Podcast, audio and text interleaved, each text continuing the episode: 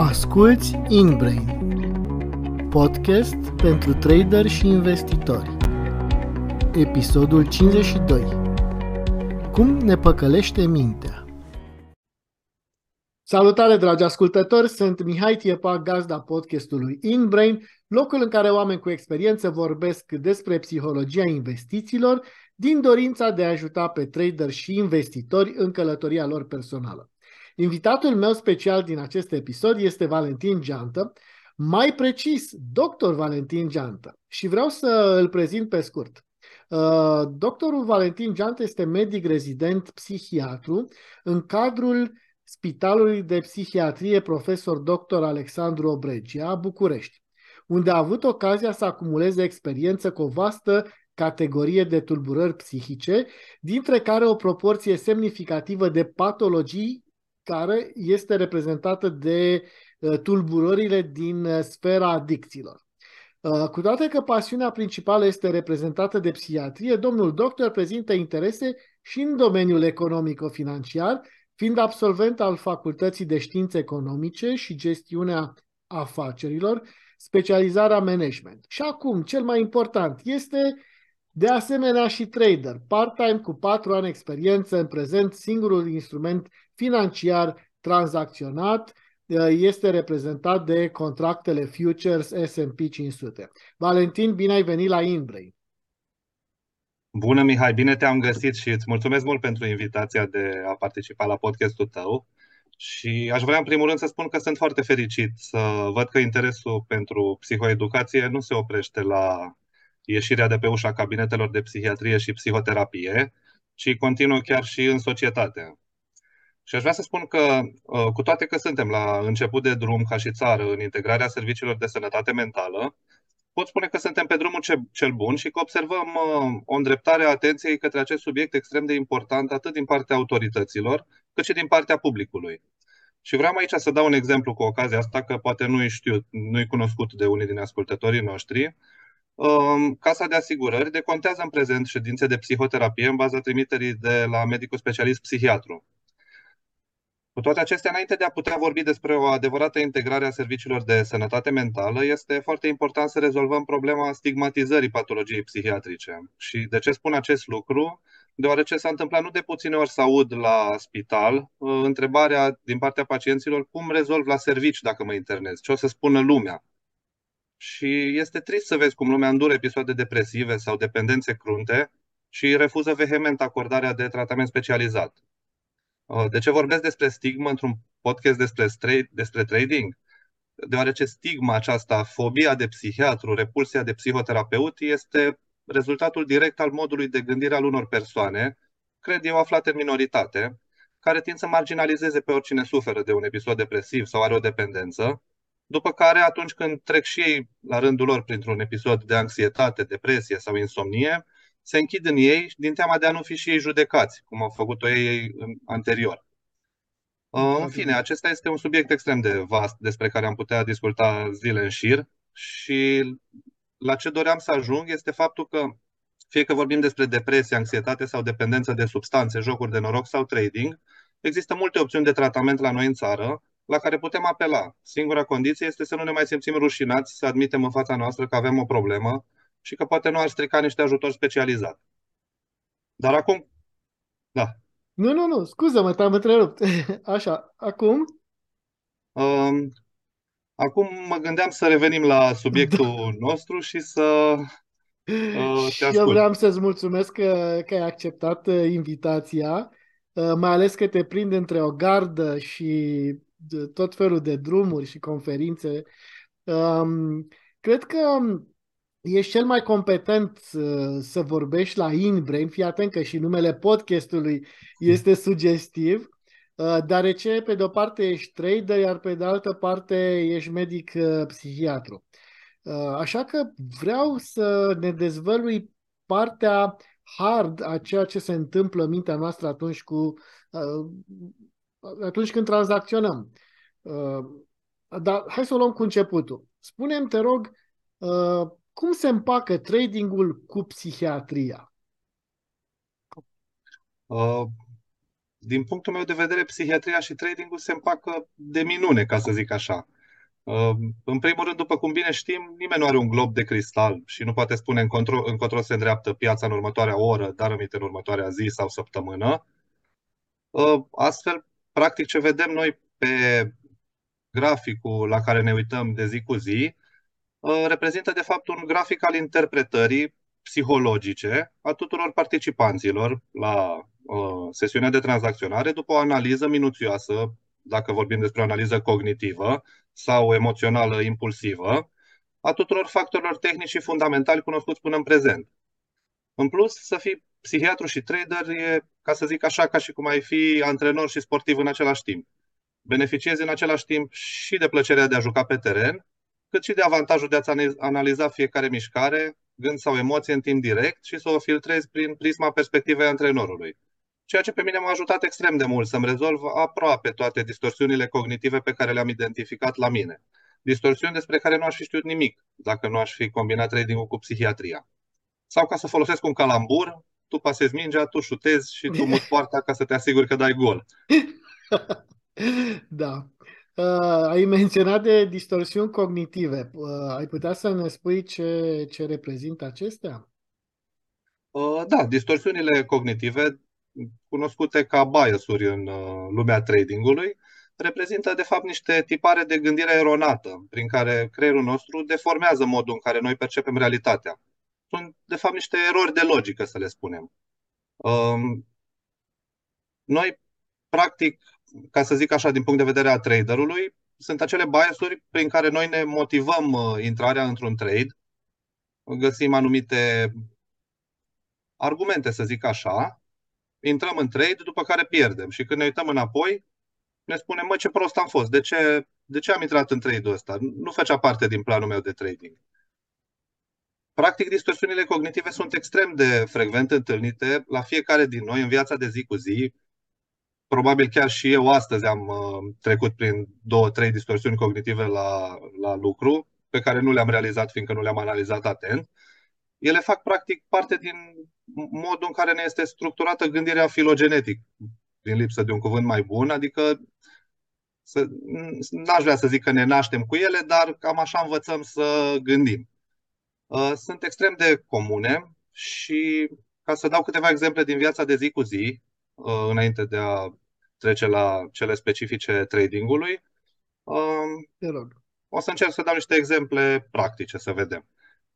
De exemplu, proiectarea vinei în exterior.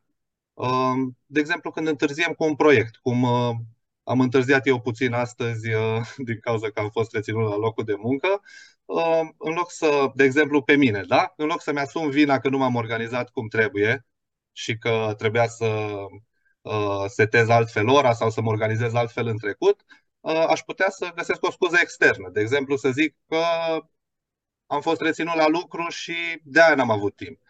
Rațional, am avut un management deficitar al timpului meu, practic. Doar că emoțional, ego-ul meu, ca să nu se simtă lezat, practic, fiindcă ego-ul cumva ține foarte mult la integritatea lui și la imaginea de sine pe care o avem despre noi, nu putem să recunoaștem acest lucru în mod normal, adică ne vine instinctiv cumva să proiectăm vina în exterior și acest lucru poate conduce la diferite probleme în timp, adică putem ajunge să vorbim despre chiar patologii psihiatrice din cauza uh, proiecțiilor externe. Acum nu o să intru prea mult în detalii, dar uh, este o întreagă discuție. Uh, un alt exemplu de distorsiune cognitiv uh, frecvent întâlnită este când sărim la o concluzie, adică nu avem destule dovezi care să ne argumenteze concluzia, dar, uh, nu știu, aflăm un detaliu. De exemplu, nu știu, hai să vedem în viața reală. Acum îmi vine să dau exemple medicale și n-are rost, dar uite, să zicem, de exemplu, tușim, da? Răcim și tușim. Instant poate ne sare gândul la, aoleu, am cancer de plămâni. Dacă mai suntem și fumători, putem repede să sărim la concluzia că avem cancer. Sau COVID, că e... Sau COVID, da, în, în două mii douăzeci și trei la, mai la modă, da, ideea că avem COVID. Uh, un alt exemplu ar fi, de exemplu, etichetarea cuiva după un singur aspect. Și nu știu dacă ți s-a întâmplat sau i s-a întâmplat altcuiva, dar să zicem că cineva greșește la locul de muncă. Faci o greșeală, nu știu, fiindcă n-a, n-a fost destul de atent, era preocupat de mai multe lucruri deodată sau, nu știu, pur și simplu nu s-a putut concentra secunda aia. O distorsiune cognitivă ar conduce ca noi să-l categorisim ca neprofesionist din cauza acelei mici greșeli sau chiar în unele cazuri să-l considerăm, nu știu, prost, de exemplu, și apoi să începem să spunem la, alt, la alți oameni, băi, ce prost e ăsta. În fond e vorba de o mică greșeală, dar noi uh, generalizăm, să zic așa. Asta vreau să spun, seamănă cu generalizarea, sau de fapt nu seamănă, este o generalizare. Este, când... Da, da, da, este o generalizare. Generalizarea, generalizarea face... este un bias, e o distorsiune. Generalizarea, uite, de exemplu, există cam șase funcții ale, da, cred că șase funcții are mintea de bază din punct de vedere cognitiv, printre care generalizarea este una din ele, sau abstractizarea, de exemplu, adică să duci de la concret la abstract. Deci sunt niște funcții de bază în fond, dar care, utilizate greșit sau um, fără să avem critică asupra modului în care ne um, formulăm concluziile, poate să fie niște concluzii greșite. Um, practic, ce îmi spui tu mie seamănă cu un soft pe care noi l-am um, instalat și uh, softul are niște bug-uri, niște... Uh, sau noi folosim softul greșit, practic. Interpretarea softului nostru este defectuoasă. Cam... Uh, în anumite situații, poate. Adică, deci avem parte de niște funcții elementare psihice, da? Fără de care n-am putea gândi, în fond. Adică fără generalizare, fără capacitatea de sinteză, de exemplu, fără... capacitatea de abstractizare. Noi nu am putea abstractiza, de exemplu, să descoperim curentul electric și să reușim cumva să facem din el un calculator. Adică fără capacitățile astea de bază nu ar exista societatea în care trăim. Doar că din când în când, da, ne mai joacă și feste mintea, să zic așa. Ok. Te-am întrerupt iarăși. Spune-mi mai departe despre aceste distorsiuni sau biasuri. De la generale la cât mai specific tradingului. Bine. Ca și distorsiuni cognitive generale, cred că s-a cam înțeles ideea. Nu corectează-mă dacă greșesc, dacă îi mai pot să dau exemple din viața de zi cu zi, dar cred că... Bun, atunci este... nu, nu te las așa ușor. Trebuie să-mi spui care sunt... cele întâlnite la tine, pentru că ești trader și acum oh. dacă joci și joc, ești și jucător pe teren și antrenor, bănuiesc că ți-ai făcut o introspecție și o analiză. Și încă o fac, încă o fac toată viața. Ce vreau să spun înainte să, da, desigur că o să intrăm în distorsiunile cognitive întâlnite la mine, dar ce vreau să spun ca să fie foarte clar, e că distorsiunile astea cognitive sunt un mod normal al gândirii umane, adică e normal să mai dăm rateuri. Uh, unele din ele pot deveni extrem de nocive, cum am spus, cum am dat exemplu despre categorisirea cuiva ca fiind uh, neprofesionist și să-i meargă vorba mai departe în modul ăsta. Acum, exemple sunt uh, foarte multe și unele chiar pot deveni problematice. Uh, ceea ce este bine este că ele sunt corectabile. Și primul, și primul pas pentru a corecta ceva este să conștientizăm că acel ceva este greșit. Adică asta vreau să mă asigur că se înțelege. Nu este o distorsiune cognitivă, asta este. Nu avem ce face, băiatul ăla e bolnav, să zic așa. Și de-aia vreau să zic că și în cazul tradingului și în cazul meu, dacă la început aveam o listă de zece distorsiuni cognitive pe care le-am identificat, cu timpul, luându-le rând pe rând, am reușit să rezolv, să zic, în proporție de nouăzeci la sută, îmi place mie să cred, cam toate. Câteva exemple de distorsiuni pe care le-am întâlnit la mine și o să încep cu cel două, deci două au fost cele mai pregnante și care m-au condus la cele mai mari pierderi în fond. Conceptul de fear of missing out. Așa. Deci asta, asta a fost o mare problemă la mine. Adică de câte ori urca prețul în sus, ziceam, băi, merge în sus, o să tot meargă, și mai și pățeam să zic, hai că nu intru, că m-am învățat minte data trecută, și după aia o luam sus. După care următoarea dată ziceam, de data asta nu mai ia în sus fără mine, intru cu bai și o luam jos.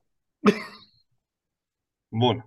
Ceea ce mă duce la cea de-a doua distorsiune cognitivă principal identificată la mine, și o să mă refer la ea ca la conceptul de chasing losses, așa îi spune, cu care cred că traderii sunt extrem de familiarizați.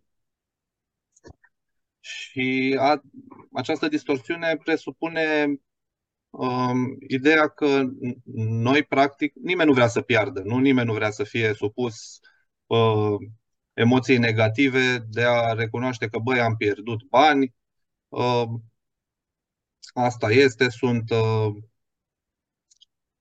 un ratat, nu știu, adică în momentul în care pierzi, vin tot felul de gânduri negative, fiindcă intră, intră partea emoțională din noi. Uh, cumva, să zic, face un override peste uh, partea noastră cognitivă și preia controlul, să zic așa. Și atunci, fiind pus în fața unei pierderi, uh, după ce m-am analizat, după ce m-am analizat mai bine, mi-am dat seama că eu vroiam să câștig, adică eram uh, tot așa pentru a nu-mi leza ego-ul, să zic așa. Uh, când pierdeam, ziceam, ei, mă face pe mine piața, nu sunt eu mai bun ca ea, reuș- vreau să-mi câștig... Dorința aia de a câștiga, de a recupera ce ai pierdut, de a recupera ce era al tău, dar acum nu mai este. Nu știu dacă se înțelege. Da. Și cumva ideea asta mă conducea, să zic, pierdeam, porneam cu un plan la începutul zilei de trading. Da? Risc doi la sută din cont maxim. Dacă la doi la sută am pierdut, gata, mă opresc. După care pierdeam aia doi la sută. Și nu mă simțeam eu tocmai bine, adică mă cam măcina așa, cap gândul că, măi, aveai cu doi la sută mai mult înainte să începi chestia asta. Nu reușești tu să recuperezi ăștia doi la sută ca să dormi liniștit noaptea. Și atunci intram așa într-un cerc de ăsta vicios în care, când am început să fac trading, făceam pe Forex, da, pe euro, U S D, chestii de genul ăsta, și pe time frame de o oră sau patru ore. Când pierdeam pe timeframe-ul de o oră doi la sută din cont, după aia începeam progresiv să tot micșorez timeframe-ul în ideea de a-mi recupera acei doi la sută. După aia erau trei la sută, patru la sută, cinci la sută și la final ajungeam pe timeframe-ul de un minut cu un lot în loc de zero virgulă unu lot cât puneau regulile mele de la momentul respectiv și în timp, mă rog, în timp practic tot îmi consumam fondurile. Deci astea două au fost foarte mari probleme în cazul meu și un al treilea concept, tot o distorsiune cognitivă la fel. Deci cam asta ar fi trio-ul. Fear of missing out, chasing losses-ul și conceptul de near miss. Adică, um, nu știu dacă tu tranzacționezi cu stop loss. Uh, normal. Bun, deci depinde că nu știu tot fel... mm-hmm. Sau dacă nu am stop loss, am o altă formă de protecție sau hedging sau... Dar este vital.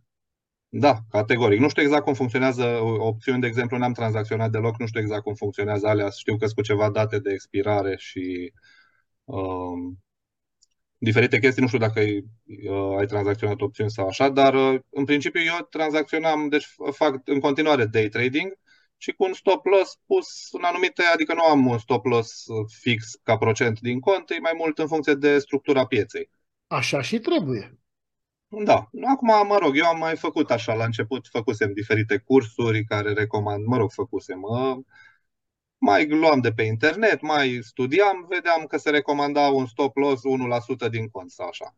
Mă rog. Deci stop loss-ul îl pui corect și ajustezi doar volumul ca să ai ecuația de risk management corectă. Nu, exact. Nu invers. Îl pui exact, unu la sută exact. Și vezi unde ajunge unu la sută. Exact, exact. Dar la început de drum nu prea știi, pui stop loss undeva și cât să fie unu la sută. Dar tu vrei să riști... Eu... o sută de dolari, vrei să pierzi douăzeci de dolari, unde vine ăla douăzeci de dolari, acolo îl pui. Așa. Bun. Și puneam stop loss-ul deasupra unei structuri importante, uh, și se întâmpla chestia asta de stop loss hunting, să zic, în care, mă rog, venea piața și mi-a agățat stop loss-ul, după care o lua în direcția mea. Bănuiesc că toată lumea poate rezona cu chestia asta. Uh, iarăși era implicată o distorsiune cognitivă prin care, cumva, pra- practic, iarăși mi se activa creierul emoțional, în care iarăși o luam personal. Uh, dacă îl puneam un pic mai sus, dacă nu-l puneam, dacă, dacă și dacă, și încep, încep să intri din concret în tot felul de ipoteze abstracte. Și apoi încep să ruminezi, că așa-i, ăsta-i termenul, ca să zic așa, și te gândești ce ar fi fost dacă, și după aia încet, încet, dacă mergi pe firul logic, ajungi la concluzia de, băi, hai să mai încerc o dată. Și uiți de regula aia în care, să zicem, ți-ai propus să ai, nu știu, două luzuri într-o zi și te oprești. Intră cum își face loc cumva și al treilea luz, fiindcă ai, ai fost atâta de aproape să câștigi încât sigur câștigi a treia oară, ca să zic așa.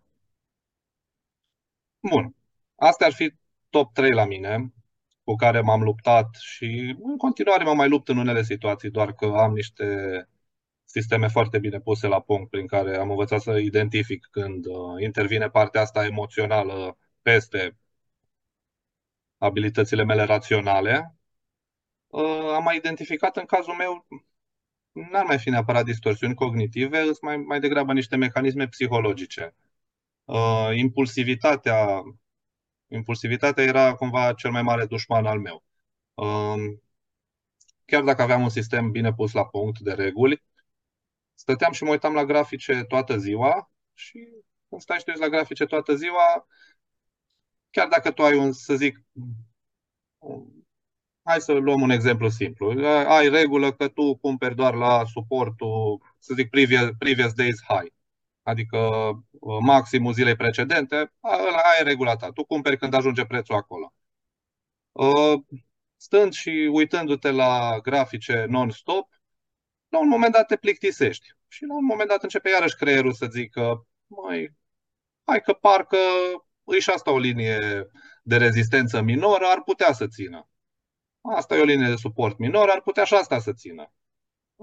Acum începi să, da, uitându-te la grafice, începi să te uiți și să visezi. Și la un moment dat te convinge creierul, dacă nu, dacă nu ești foarte atent și dacă nu pățești destul, după părerea mea, cazi în plasă. Că până la urmă, să zic așa,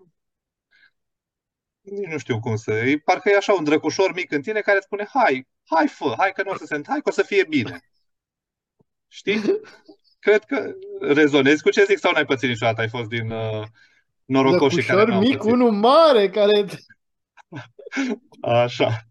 Da, deci asta zic, cred că toată lumea trece prin chestiile astea și cred că mulți se lasă la un moment dat, fiindcă zic, băi, nu-i de mine. Uh, deci ca să ne întoarcem la ce mecanisme psihologice mai... Uh, Am, am mai întâlnit, era această impulsivitate care mă, mă făcea să ies din setul meu de reguli și să intru în trade-uri în care nu aș fi intrat, dacă aș fi rămas într-un um, într-un pătrat, să zic. Deci ideea e să, să înveți să rămâi într-un pătrat din care să nu ieși sub nicio formă, fiindcă odată ce ai ieșit, să zicem că se deschide cutia Pandorei.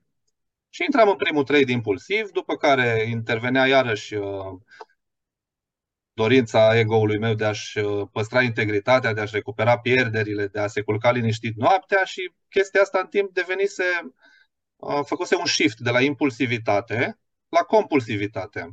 Și compulsivitatea asta cumva își pierde și mai tare uh, substratul logic, fiindcă dacă la impulsivitate sunt implicate niște emoții, la compulsivitate e mai degrabă așa, un fel robotizat de a o face. Doar de dragul de a o face, nici nu știu cum să, cum să explic mai bine. Da, dar e ceva foarte, foarte interesant ce îmi spui tu legat de compulsivitate în modul automat. Dar, uh, iarăși, nu vreau să te întrerup. Uh, continuă tu, te rog.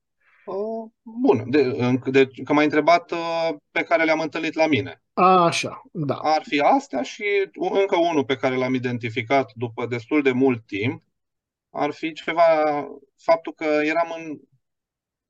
Eram, de fapt, în căutarea senzațiilor intense, ca să zic așa. Adică, pornind de la ideea de a uh, face bani, cumva îi, îi foarte, ție, poate foarte tare să-ți ia ochii. Și um, din dorința de a face, cred că toată lumea, probabil toată lumea intră în chestia asta cu trading-ul, din dorința de a face bani repede și mulți.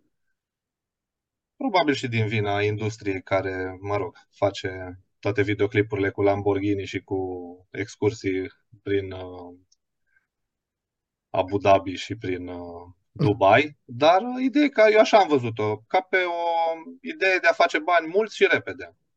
Și asta e problema cu adicția, că se dezvoltă în timp și se dezvoltă destul de încet, adică nu, nu ești uh, timp de un an, tu nu ești dependent și după aia, la, în prima zi din al doilea an, brusc se naște dependența.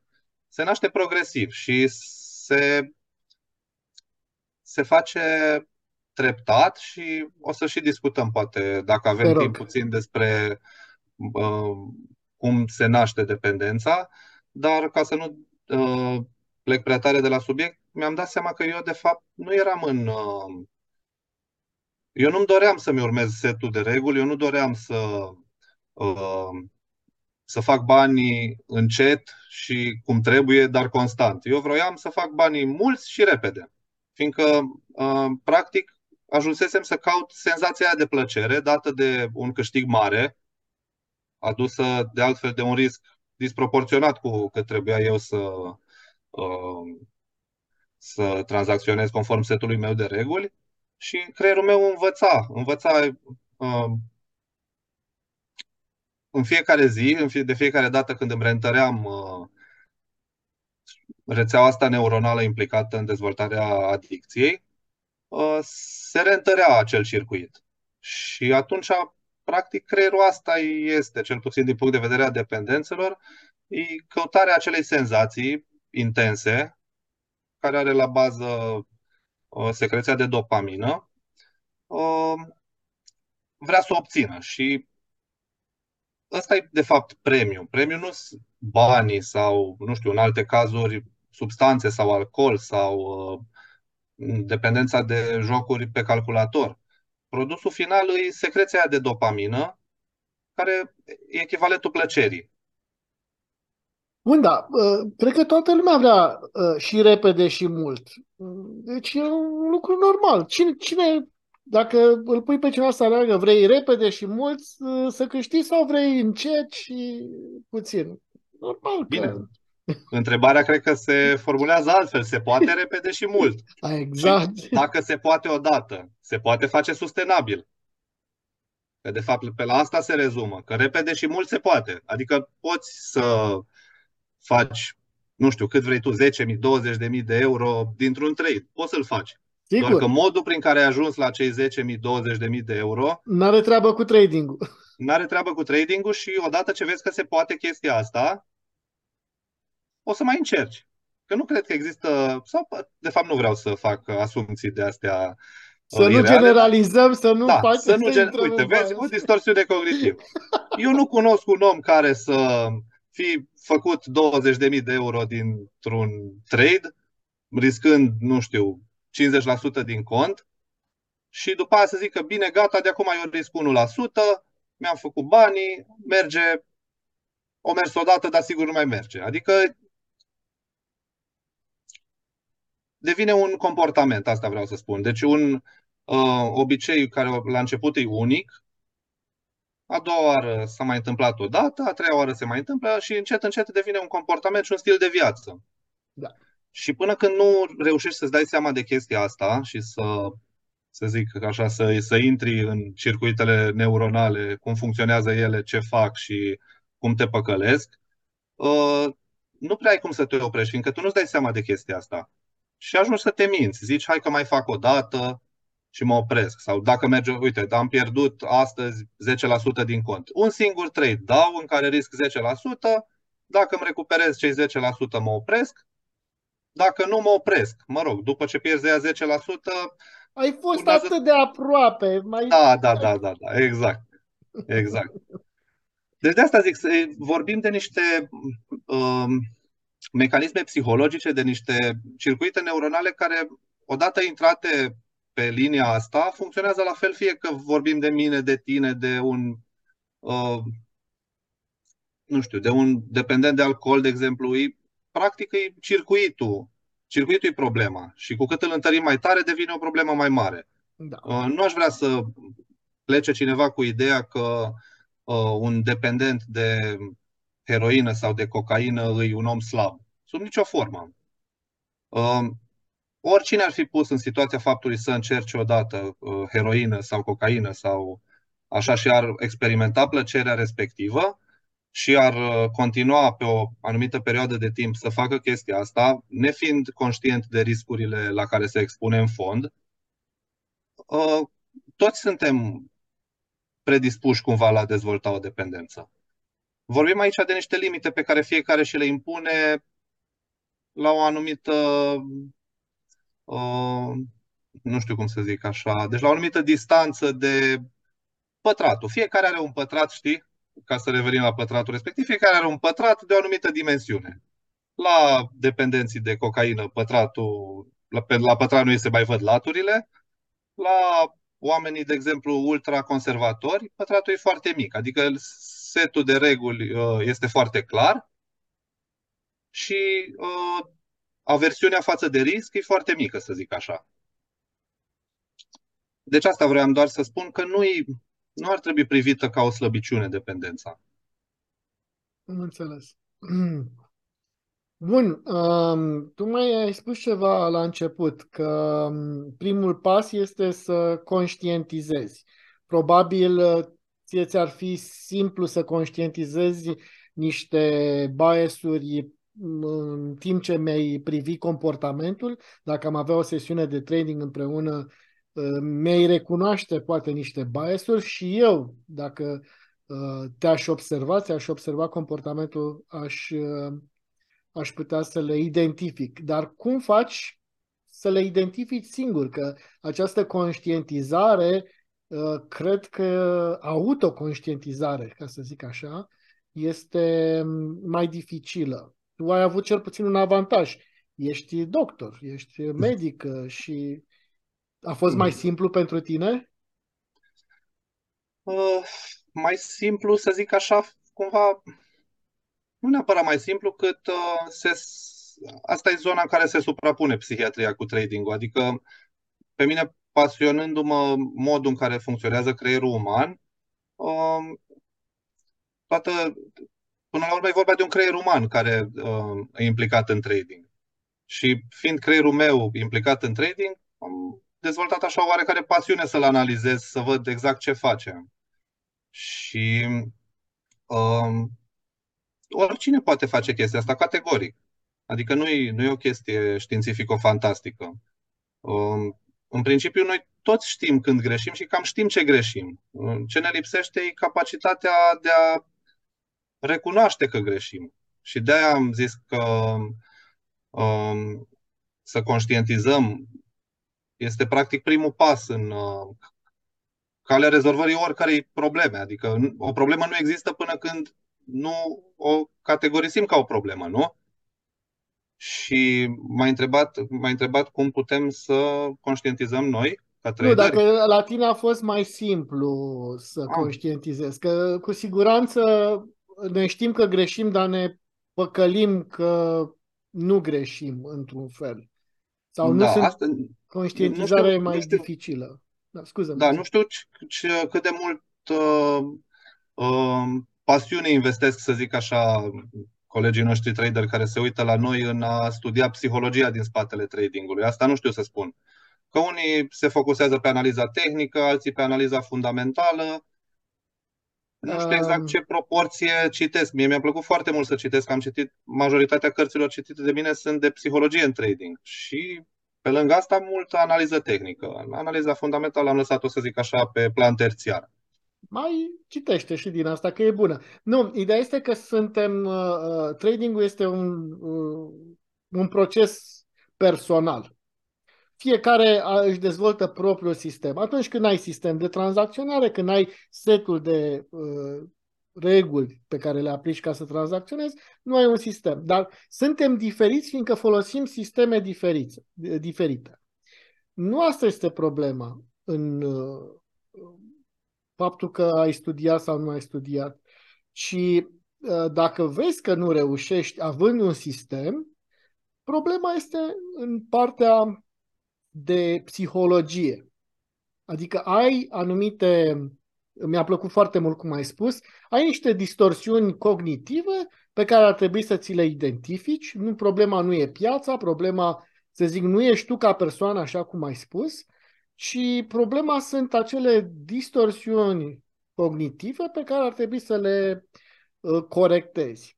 Acum, uh, mi-ai povestit uh, cum uh, ne păcălește pe noi mintea, dar hai să vedem, să vedem dacă putem noi să păcălim mintea la, la, la rândul uh, nostru și care ar fi, să zic, um, sfaturi și rezolvări în momentul în care suntem conștienți de aceste distorsiuni sau de aceste biasuri.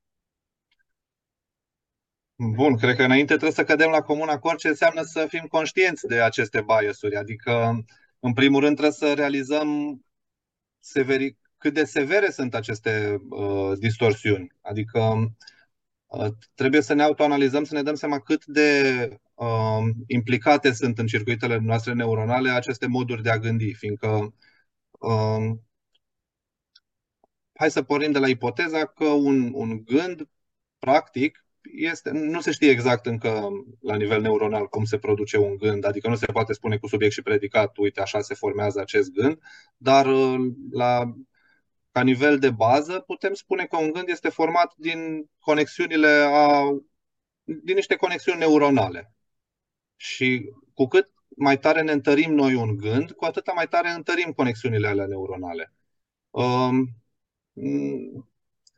îmi vine să zic așa ca și cum dacă repetăm un, o distorsiune cognitivă de timp de trei ani, cumva ai în creierul nostru calea neuronală implicată în distorsiunea cognitivă îi devine autostradă cu doisprezece benzi. Um, nu știu dacă mă, mă înțelegi ce vreau să spun. Dar ideea e că noi cu cât mai mult repetăm un anumit comportament și ne spunem anumite chestii, ele cu atât mai tare devin realitate și mai greu de deconstruit. De-aia zic că primul, adică nu e așa de simplu, ok, am conștientizat că am această distorsiune cognitivă de fear of missing out sau de uh, chasing losses și după aia gata, uite, îmi scriu pe perete, de mâine nu mai am această distorsiune cognitivă și gata, ne apucăm de treabă. Deci de asta aș vrea puțin să ne oprim la partea de conștientizare. Eventual, eu dacă discutăm despre partea de conștientizare, sunt extrem de mulțumit. Ok, um... tu ești invitatul special, deci ne oprim aici. Te ascult, sunt numai urechi. Suntem um... numai urechi. Suntem ideea că prima, prima, prima parte e să vedem cât de, cât de tare este înrădăcinat în, în psihologia noastră această distorsiune cognitivă și ca să ne raportăm strict la trading. De cât timp uh, facem greșit ceea ce facem? De cât timp știm că facem greșit ceea ce facem și nu facem nimic? Sau sărim la o altă strategie? Sau uh, cumpărăm alt curs? Sau dăm vina pe altcineva? Adică primul pas ăsta este... Sigur că sunt și factori exteriori pe care nu-i putem controla, adică și reacția pieței și o știre din partea Fedului care duce piața în jos. Dar uite, și dacă iese o știre din partea Fedului care ne conduce ca noi să pierdem în trade-ul respectiv, puțin e și vina noastră că n-am știut că urmează o știre a Fedului și n-am fost atenți să nu ne punem un trade în, fix în perioada aia. Bine, dacă avem un sistem în care uh, tranzacționăm știri, asta e cu totul altceva. Dar asta vreau să spun, prim, primul pas și care durează cel mai mult e partea de conștientizare. Da, asta zic, e una să conștientizezi cognitiv, da, fac chestia asta, și alta să-ți schimbi de la bază tot procesul, adică pentru a putea face o schimbare mai întâi trebuie să deconstruiești ceea ce aveai construit, după care să începi să construiești. Înțelegi ce zic? Uh-huh. Și da. Atunci și partea de deconstrucție a vechii clădiri durează și durează destul de mult, adică durează direct proporțional cu intensitatea și cu severitatea distorsiunii cognitive, cu durata ei. Și atunci nu poți, dacă timp de trei ani de zile tu ai făcut greșit un anumit lucru și l-ai făcut în fiecare zi greșit, în fiecare zi greșit, tu așa ai învățat să-l faci. Nu merge într-o săptămână tu să stai să citești două cărți de psihologie, trading, și în următoarea săptămână tu deja să fii perfect. Uh, drumul, acum știu că nimeni nu vrea să audă chestia asta, la fel cum nimeni nu vrea să audă că nu te poți îmbogăți din trading peste noapte, dar e vorba de un drum lung pentru a corecta un anumit comportament. Și un sfat practic pe care eu l-am aplicat la mine și în continuare îl mai aplic când îmi ies din setul de reguli, Uh, în principiu, aș recomanda să tradingul lăsat de, de tot deoparte. Adică tradingul este un mediu intens emoțional, foarte, foarte intens emoțional, cel puțin day tradingul. Dacă mergem la swing trading sau la, nu știu, chestii pe termen mai lung, emoțiile sunt mai puțin implicate. Cu cât mai mult e implicat uh, vizualizarea activă a graficelor, cu atâta emoțiile implicate sunt mai mari. Și cu atâta ideile sunt mai multe. Time frame mic, emoție mare. Time frame mare, emoție mică. Exact, exact. Eu acum ce, ce spun e fiindcă eu fac day trading și atunci cumva o trebuie să învăț să-mi controlez uh, emoțiile mari, să le fac cât mai mici și să reușesc să învăț disciplina pe un uh, fond emoțional încărcat. O recomandare ar fi pentru cei care fac day trading și nu pot să treacă la swing trading sau la time frame-uri mai mari, dar în timpul ăsta cel mai important este să ne exersăm disciplina. Deci nu, nu mi se pare cel, cel mai cel mai important lucru cu care dacă lumea pleacă uh, să conștientizeze treaba asta, eu sunt foarte mulțumit și trebuie să ne punem întrebarea cât de disciplinați suntem în fond. Adică, nu știu, ne facem patul dimineața, ne... Uh, Ne ținem de programul pe care ne-l propunem, tindem să procrastinăm foarte mult. Adică astea sunt niște, există niște comportamente care dau dovadă de lipsă de disciplină și atâta timp cât noi nu aplicăm, să zic așa, disciplina one oh one, adică la nivel de bază, nu putem discuta despre o disciplină într-un sistem puternic încărcat emoțional, fiindcă... Și poate ca să mai intru puțin în ce am vorbit și la Andrei la podcast mult mai pendelete,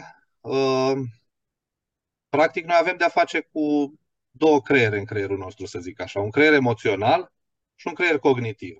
Acum așa pe scurt, ca să nu intru prea mult în detalii, cine, cine e mai curios de cum funcționează treaba asta, eventual poate pot să lași un link la podcastul lui Andrei. Sigur. Dar uh, ideea de bază este că noi avem un cortex frontal, da, care e uh, situat în partea anterioară a capului, care se ocupă de deciziile noastre cognitive, adică irațiunea noastră, să zic așa, e uh, judecătorul care judecă exact ce ar trebui să facă, plănuiește, organizează, managerul, să zic așa. Pe lângă asta mai avem și un creier afectiv, să zic așa, care e în fond sistemul limbic, care din punct de vedere al evoluției a fost prezent mult mai repede decât cortexul frontal, adică o achiziție mult mai recentă acest cortex frontal pentru omenire și creierul ăsta afectiv, sistemul limbic, nu o să intru aici prea mult în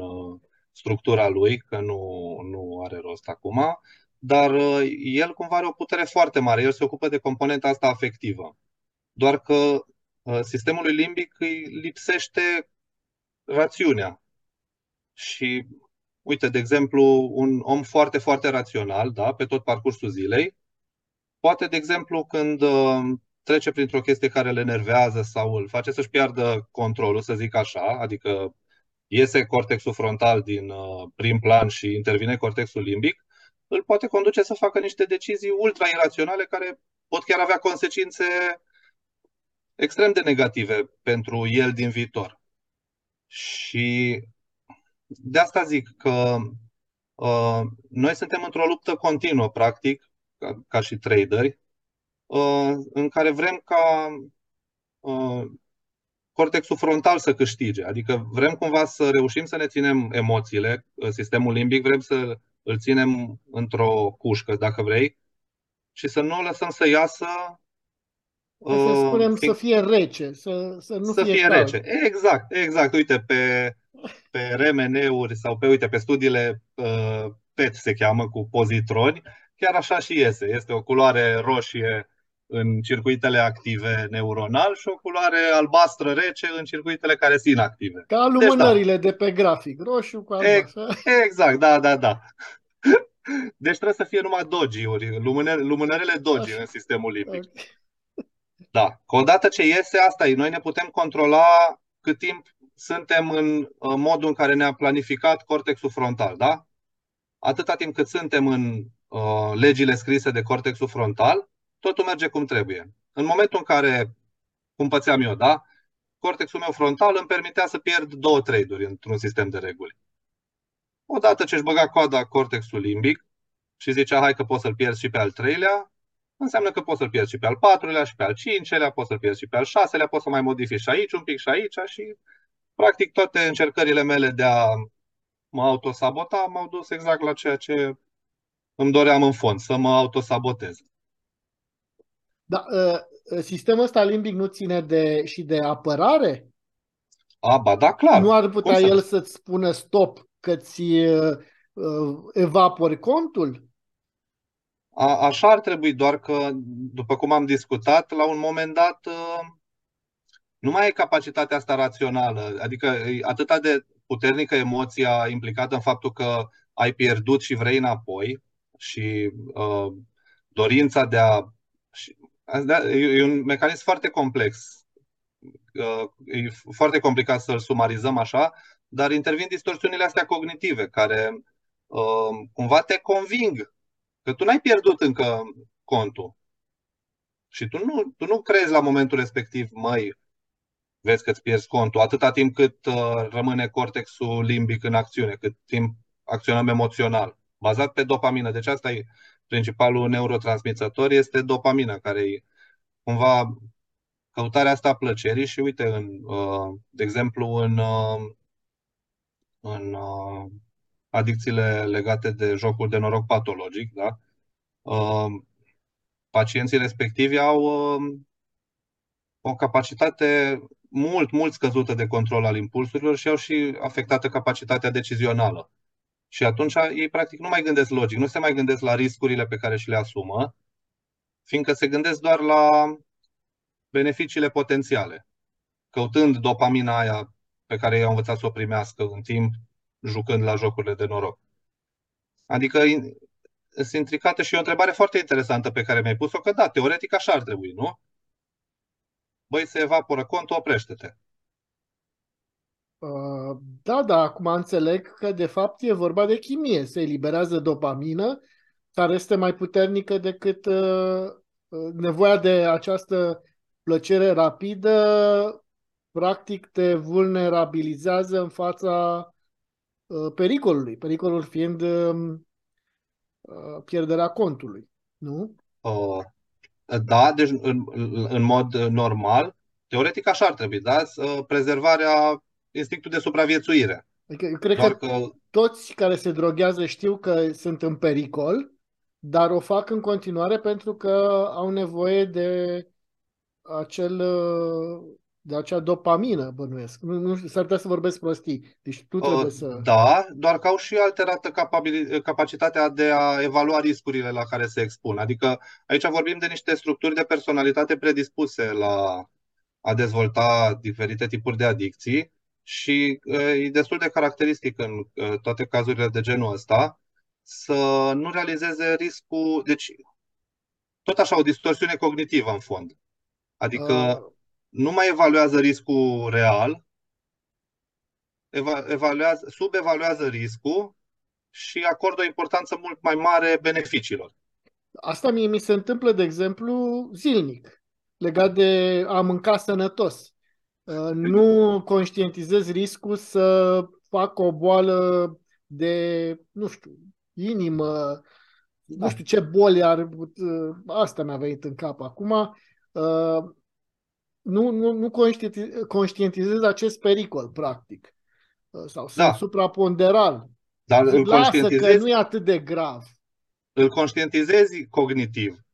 Doar că nu, adică asta nu te oprește în continuare, fiindcă nu ți se pare un risc destul de mare încât să merite schimbarea comportamentului. Exact. Asta și... poți să-mi spui tu. Dacă mai mănânci pâine cu unt și cu gem, gata. Nu păi știu, asta nu poți să... Po- poate să zică toată lumea că doar din toată lumea știe chestia asta, sau că nu-i bine să fumezi, sau că nu-i bine să mergi cu viteză sau așa, dar e vorba de o schimbare interioară, nu, nu poate nimeni să-ți facă așa doar făcând afirmația, băi, nu-i bine să faci chestia asta, nu există. Și de-aia, uite, este un tip specific de psihoterapie, nu o să intru în el, dar se cheamă interviu motivațional și uh, tipul ăsta de psihoterapie te trece cumva... Uh, are niște etape prin care se produce conștientizarea interioară a gravității problemei, adică îi trece dincolo de, băi, știu că e rău, cumva, măi, chiar e rău, chiar vreau să mă schimb. Înțelegi ce zic? Ok, și asta se poate aplica și în trading, adică conștient, începi să conștientizezi uh, bias-urile le, pe care le-ai, uh, să zic... Uh, Le experimentez. Le experimentat, da, exact, în, în trading și încep să fii conștient și de gravitatea lor?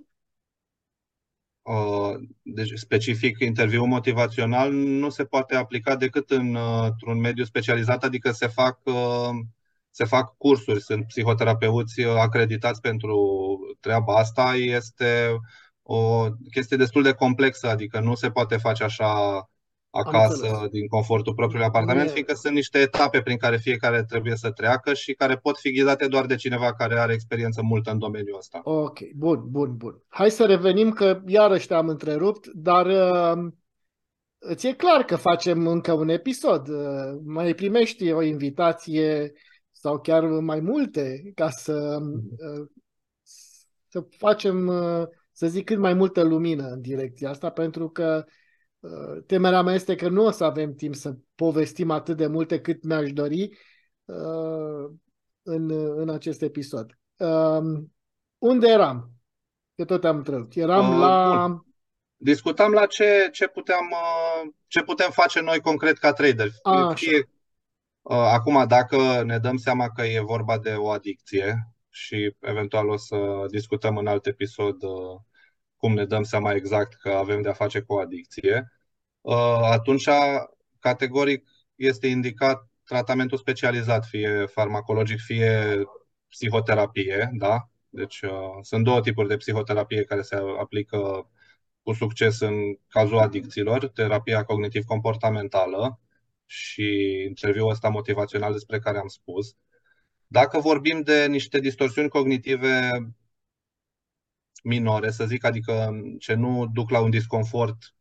Dacă avem probleme acasă, că nu mai avem bani, fiindcă îi băgăm pe toți în trading, să zic așa, atunci asta e o problemă destul de mare. De fapt, deci aici de mare, e o problemă mare. Uh-huh. Da? Deci asta cel mai bine și de asta am și zis la început că statul decontează servicii de psihoterapie, adică nu-i vorba că nu avem bani, fiindcă îi băgăm în trading, nu avem bani să mergem la psihoterapie. Asta nu e o scuză. Statul nu ne decontează conturile pierdute datorită... Categoric, categoric. Deci, ca să nu existe confuzie, eu nu, nu spun că dependența se poate trata acasă sub nicio formă. Okay. Deci nu vorbim despre chestia asta. Nu. Sunt bias-uri ușoare, ne confruntăm, suntem la început de tranzacționare, avem un an, nu știu, doi, la nu, trei ani de zile... Ne dăm seama că ceva nu facem bine, am schimbat niște strategii, n-a mers, vrem să căutăm altă strategie, dar ne gândim că poate nu-i bună strategia din capul nostru. Așa. Și mâna Bun. merge altfel, mâna merge fără cap. Mâna apasă. merge fără cap. Mâna merge păi fără soluția cap. E să punem capul, să filetăm capul înapoi. Și atunci Așa.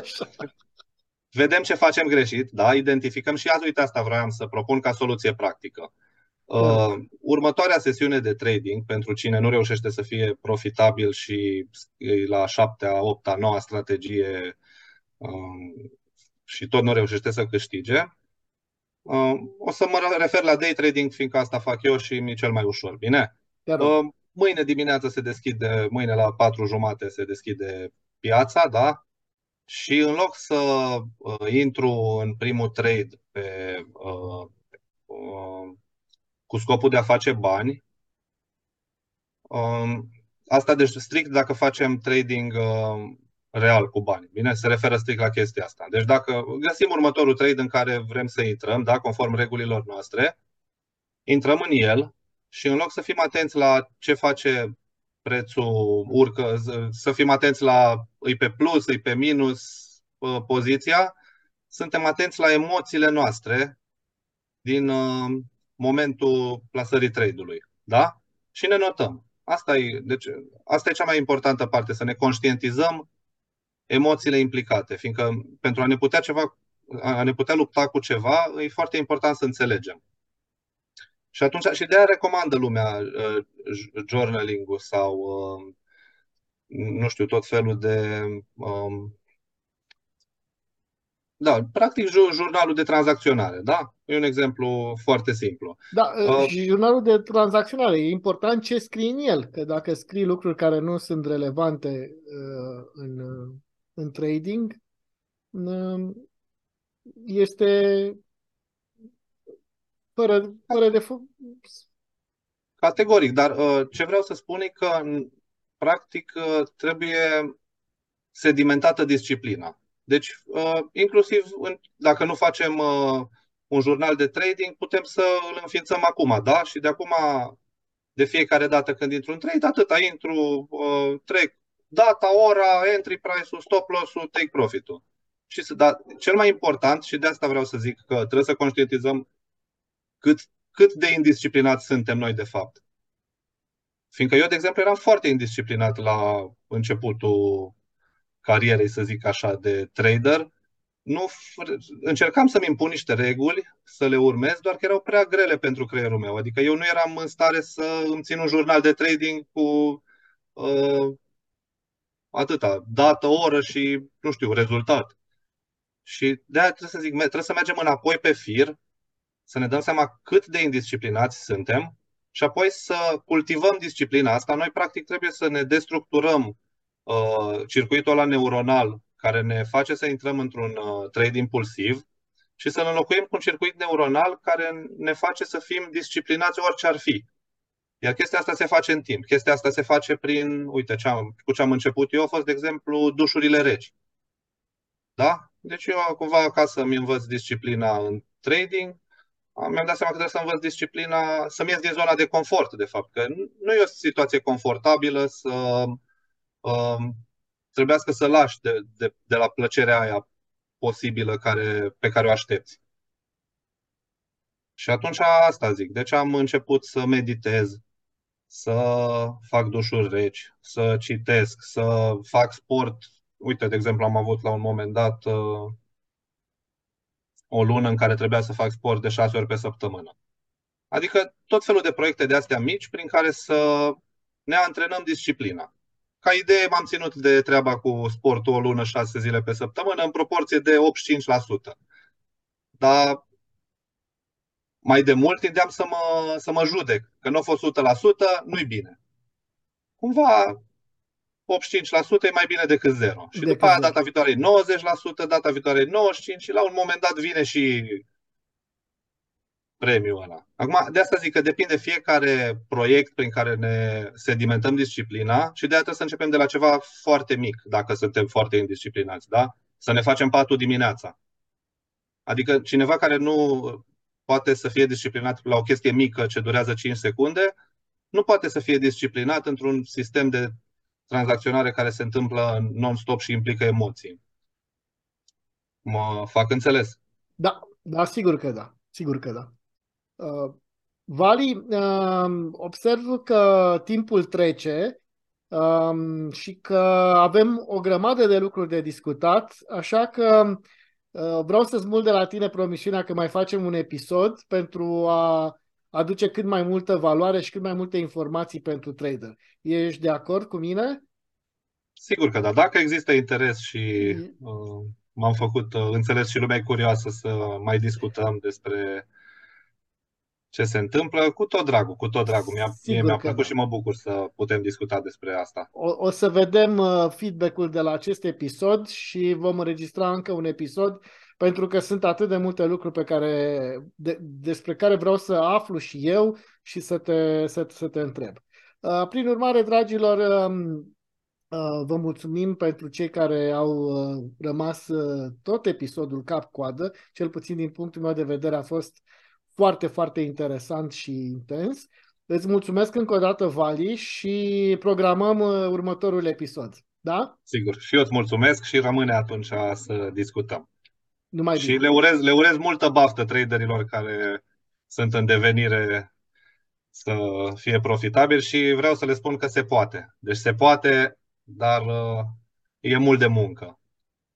Eu de obicei fac o urare la sfârșitul podcastului. M-am gândit să fac urarea sau să facem urarea, tu să faci urarea la sfârșitul următorului sau următoarelor episoade, dar văd că deja ai făcut-o, deci urarea lui Vali este se poate, da?